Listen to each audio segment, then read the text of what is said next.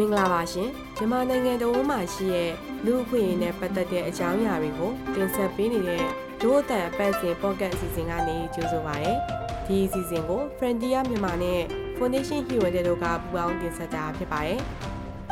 ဒီတစ်ပတ်မှာတော့မကွေးတိုင်းအတွင်းကရွာတွေရွာကိုစစ်တပ်ကဝင်စီးရဲ့အချိန်မှာကလေးအမေတယောက်ကိုအာမပြုကျင်းတပ်ပစ်ခဲ့တယ်လို့ဆွဆွဲခံထားရပါတယ်ပြည်ပခါတွေပြင်းထန်နေတဲ့အဲ့ဒီဒေသမှာဆိုရင် တက်ကြီးရွယ်အိုတွေအမျိုးသမီးတွေနဲ့ကလေးတွေဟာစစ်ပွဲရဲ့အကျိုးဆက်တွေကိုခံစားနေကြရပါတယ်။ဒီဆောင်းပါးကိုဒိုးတန်ရဲ့မိဖက်မီဒီယာဖြစ်တဲ့ The Nation Voice ရဲ့အဖွဲ့သားတွေကစူးစီးတင်ဆက်ထားတာဖြစ်ပါတယ်။တိုက်ပွဲဖြစ်တဲ့အချိန်မှာအဲ့ဒီသူကထွက်ပြေးနေရတာနေပြန်တော့ရောမပြန်ကြတဲ့သဘောနေနေရနေစားဟိုတိုက်ပွဲထပစ်လိုက်တော့သူတို့ကဒါအရက်ဒီရတာခေါင်းဓမ္မသားသမီးဆိုဘာမှနားမလဲတော့တာ အချောင်ဖြစ်သွားတယ်အချောင်ခံရတဲ့သဘောပါပဲမြန်မာနိုင်ငံအလဲပိုင်းမကွေးတိုင်းပေါ့မြို့နယ်ကတေဆုံးသူနဲ့နီးစပ်တဲ့အမိမဖော်လို့တဲ့အင်းငယ်တောင်ရွာသားတူကပြောပြတာပါသူတို့ရာမှာစစ်သားတွေနဲ့ပြူစောထီတွေပေါင်းပြီးမတ်လအစောပိုင်းကမရင်းကျင်လူတက်ခဲ့တဲ့အကြောင်းကိုပြန်ပြောပြနေတာပါမတ်လ9ရက်နေ့ကအင်ဂျီ30လောက်ရှိတဲ့မကွေးတိုင်းပေါ့မြို့နယ်ရဲ့အင်းငယ်တောင်ကျေးရွာတွေကို စစ်သားနဲ့ပြူစောထီတွေဝင်လာပြီးရွာသားတွေကိုဝင်ဖမ်းခဲ့ပါတယ်။စစ်သားတွေကဒေသခံကာကွယ်ရေးအဖွဲ့ PDF တွေရှိတဲ့နေရာကိုပြောဖို့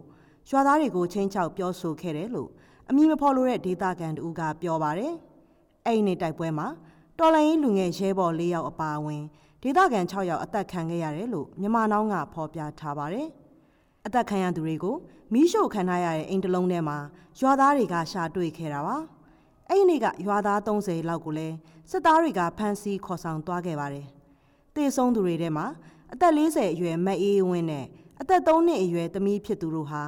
ရင်ဘတ်မှာထိုးသွင်းဒဏ်ရာနဲ့အသက်ခံခဲ့ရပါတယ်။မိခင်ဖြစ်သူကိုအရမပြုတ်ကျင်ပြီးတပ်ဖြတ်သွားပြီးနောက်ကလင်းငယ်ကိုပါတတ်သွားတာဖြစ်တယ်လို့ရွာသားတွေကဆွတ်ဆွဲပြောဆိုကြပါတယ်။ဆရာဝန်တူရဲ့ပြောပြချက်အရ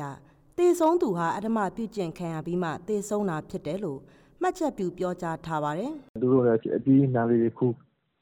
ကောက်နေတဲ့အချိန်မှာဒါဒီ sorry အင်အား30လောက်လို့ပြောတယ်။အဲ့ဟာဝင်လာပြီးတော့မိတဲ့လူမိသားစုတစ်ခုရှိတာပေါ့။မိသွားတာ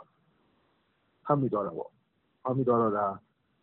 အဲ့တော့မိရဲ့ကောင်မမိသားစုတွေကကောင်မလေးကပြောရတော့အဲ့လိုပဲ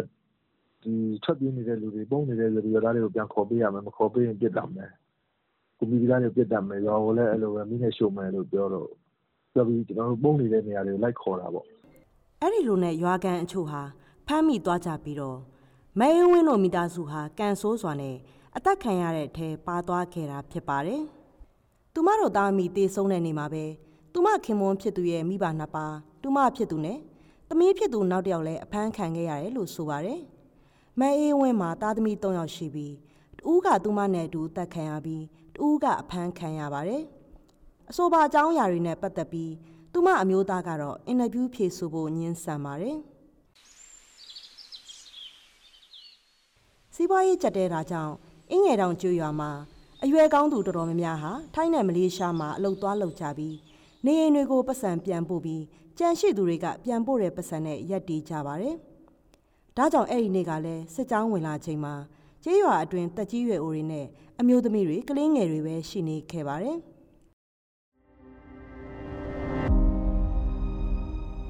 မကွေးတိုင်းဟာမြန်မာနိုင်ငံရဲ့တိုင်းဒေသကြီးနဲ့ပြည်내၁၄ခုထဲမှာဒုတိယအကြီးဆုံးတိုင်းတစ်ခုဖြစ်ပြီး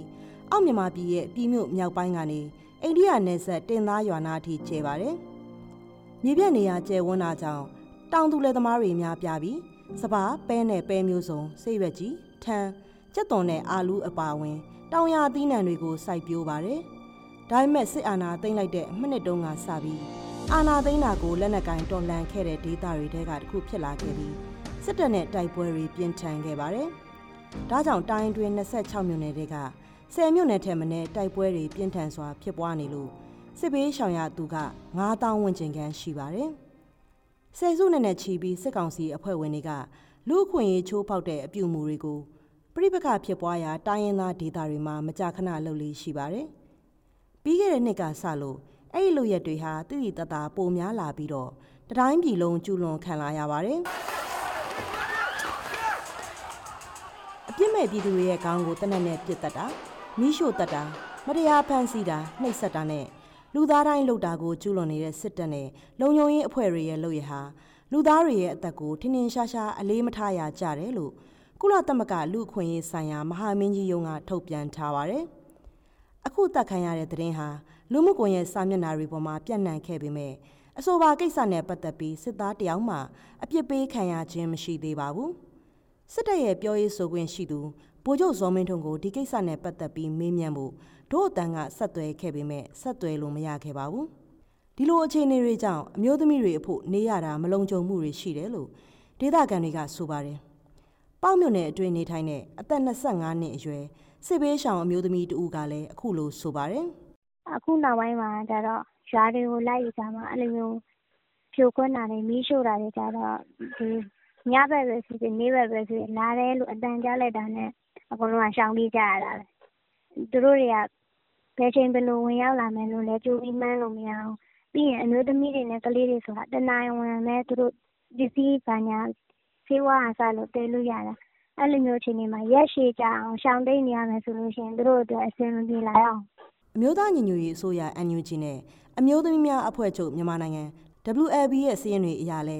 အာနာသိမ့်ပြီးနောက်အမျိုးသမီးတွေဟာစစ်သားတွေရဲ့ပြစ်မှတ်ဖြစ်လာပြီးအသက်ခံရတဲ့အမျိုးသမီး100ကျော်ရှိတယ်လို့ဆိုပါတယ်။ NUG ကတော့ကလေး130လောက်ဟာတက်ခံခဲ့ရတယ်လို့ဆိုပါတယ်။ ဒါအပြင်နိုင်ငံရေးအကျဉ်းသားများကူညီစောင့်ရှောက်ရေးအသင်း AAPP ရဲ့အစည်းအဝေးအရအသက်6လအရွယ်ကနေအသက်18နှစ်အထိဖမ်းခံရတဲ့ကလေးတငယ်155ဦးရှိနေပြီ။အဲ့ဒီထဲက62ယောက်ပြန်လွတ်မြောက်က2ယောက်ကိုစစ်ကောင်စီကတေတံချမှတ်ထားပါတယ်။စစ်တပ်ဟာမတရားအာဏာသိမ်းခဲ့ပြီးချိန်ကစလို့အမျိုးသမီးအခွင့်အရေးတွေဆုံးရှုံးနေတယ်လို့မကွေးတိုင်းတွင်းကအမျိုးသမီးအရေးဆောင်ရွက်နေသူတူကပြောပါတယ်။ ကျူးလွန်သူဘက်တွေက ဘာပြောချင်လဲဆို ကျူးလွန်သူက လူသားချင်းမစာနာဘူးဟိုမိဟိုဘယ်လိုပြောမလဲ သူတို့တွေက ဒီဥစ္စာတွေကဟိုတလိษံတာတာလောက်တောင်မှ အသိဉာဏ်မရှိတဲ့အရာမျိုးတွေ ဖြစ်နေတယ် သူတို့ရဲ့အုပ်ချုပ်တဲ့ သူတို့ကို ခိုင်းစေတဲ့ဒီသူတို့အုပ်ချုပ်နေတဲ့လူတွေကလည်း ဒါတွေကို မရှုမြင်ဘူးလားလက်လူရှုနေတာလားဆိုတဲ့အရာမျိုးတွေ ဒါမျိုးတွေကရော သူတို့ရဲ့ မိသားစုတွေမှာ မဖြစ်နိုင်ဘူးလို့ရော ပြောနိုင်သလား အဲ့ဒါမျိုးတွေကိုရက်တန်းကရက်စီခြင်းနဲ့သူမတို့အဖွဲ့ဟာအာနာမသိန်းခင်ကမကွေးတိုင်းတွင်အမျိုးသမီးအခွင့်အရေးဆောင်ရွက်ပေးနေပေမဲ့အခုအချိန်မှာတော့လုံခြုံရေးအရာဆက်လက်လှုပ်ဆောင်နေတာမျိုးမရှိတော့ပါဘူး။ဒါကြောင့်ကမ္ဘာတဝန်းမှာရှိတဲ့အဖွဲ့အစည်းတွေအနေနဲ့တက်နိုင်သမျှအားကိုသုံးပြီးအမျိုးသမီးတွေနဲ့ကလေးတွေကိုအကာအကွယ်ပေးဖို့သူမကတောင်းဆိုထားပါတယ်။ပေါ့မြို့နယ်အင်းငယ်တောင်ဒေသခံအမျိုးသားကတော့တိုင်းပြည်မှာငြိမ်းချမ်းရေးမရမချင်းဘယ်အဖွဲ့အစည်းနဲ့ဘယ်လက်နက်ကင်နဲ့ပဲတိုက်ခိုက်နေတာဖြစ်ပါစေ အမျိုးသမီးနဲ့ကလေးတွေအပါအဝင် အောက်ခြေလူဒန်းစားပြည်သူလူထုကတော့မြေစာပင်သာဖြစ်နေအောင်ပါပဲလို့ဆိုပါတယ်ဒီစစ်ကောင်စီအနေနဲ့လည်းသူတို့လိုအပ်လို့လုပ်တယ်ဆိုလည်းအဲလို့ဒီဒေါ်လာရေးဒီဒေါ်လာရေးဖွဲ့နေတယ်ဒေါ်လာရေးလိုအဲ့လိုလုပ်မယ်ဆိုတော့အဲ့ဒေါ်လာရေးစစ်ကောင်စီနဲ့ဒေါ်လာရေးနဲ့ဖြစ်တဲ့ဒီကြားထဲမှာအပြစ်မဲ့ပြည်သူတွေကိုဘယ်လိုကာကွယ်ပေးနိုင်မလဲနောက်စစ်မြေပြင်ကဘယ်လိုနေရာမျိုးမှာဖြစ်တယ်နေလေဒီလိုရော်ရီရာသားတွေတဲ့ဟိုဒီနေတဲ့ပေါ့ ဒီလိုနေတဲ့ကြားထဲမှာဒီတိုက်ပွဲတွေလောက်ထားတော့ဘယ်ဘက်မှကိုအရှင်မပြေဘူးလို့ပဲကျွန်တော်တို့သုံးသပ်လို့ရတယ်စစ်ပေးရှောင်အမျိုးသမီးကလည်းအလားတူထင်မြင်ချက်တစ်ခုကိုပဲထပ်ပြီးမှတ်ချက်ပေးထားပါတယ်လူလို့လည်းပြောလို့မရတော့သူတို့ကတိရစ္ဆာန်ထက်တောင်ဆိုးသွားတယ်တိရစ္ဆာန်ဆိုမှနည်းနည်းပါးပါးသိတတ်ဦးမယ်သူတို့ထက်စာရင်ပေါ့သူတို့ကတော့နှိုင်းစရာသတ္တဝါကိုမရှိတော့ဘူးအမျိုးသမီးတွေနဲ့ပတ်သက်ပြီးတော့ သူတို့ကတော့ ဒီတိုင်း လူလို့တွေးလို့ မရတဲ့အတွက် လူမဆန်တဲ့အလုပ်တွေကတော့ လုပ်မှာပဲ ဒါကိုက ဘယ်သူပဲဖြစ်နေနေ အမျိုးသမီးတိုင်း လွတ်အောင်ပြေးဖို့ပဲပေါ့ အားလုံးကတော့ အခွင့်အရေးက တန်းတူဆုံးရှုံးတာ အများကြီးပါအခုတင်ဆက်ပေးခဲ့တဲ့ အစီအစဉ်ကို နားဆင်ကြကြရလို့ ကျင်းနဲ့မယ်လို့ ဒို့အတန်အဖွဲ့သားတွေက မျှော်လင့်ပါတယ်။ဒီဆောင်မမှာ လုံခြုံရေးအခြေအနေတွေကြောင့် နာမည်တွေကို ထည့်သွင်းအသုံးမပြုချပါဘူး။ ဒို့အတန်အပတ်စဉ်အတန်လွှင့်အစီအစဉ်ကို Frontier မြန်မာ website နဲ့ Facebook စာမျက်နှာအပြင်ဒို့အတန် Facebook စာမျက်နှာ SoundCloud YouTube iTunes တို့ကနေလည်းဝင်ရောက်နားဆင်နိုင်မှာဖြစ်တယ်လို့ VOA ကထုတ်လွှင့်တဲ့ရေဒီယိုအစီအစဉ်မှာလည်းစနေနေ့ည9:00နာရီကနေ10:00နာရီအတွင်းနဲ့တနင်္ဂနွေနေ့မနက်6:00နာရီကနေ9:00နာရီအတွင်းမှာလည်းနားဆင်နိုင်ပါတယ်။ဒီအစီအစဉ်ကိုအလူရှင်တွေကပံ့ပိုးကူညီထားပြီး Frontier မြန်မာနဲ့ Foundation ပြည်ဝင်တဲ့တို့ကပူးပေါင်းတင်ဆက်ကြတာဖြစ်ပါတယ်။ တို့အသက်အစီအစဉ်ကိုနားဆင်မိတဲ့အတွက်ကျေးဇူးအထူးတင်ရှိပါတယ်ရှင်။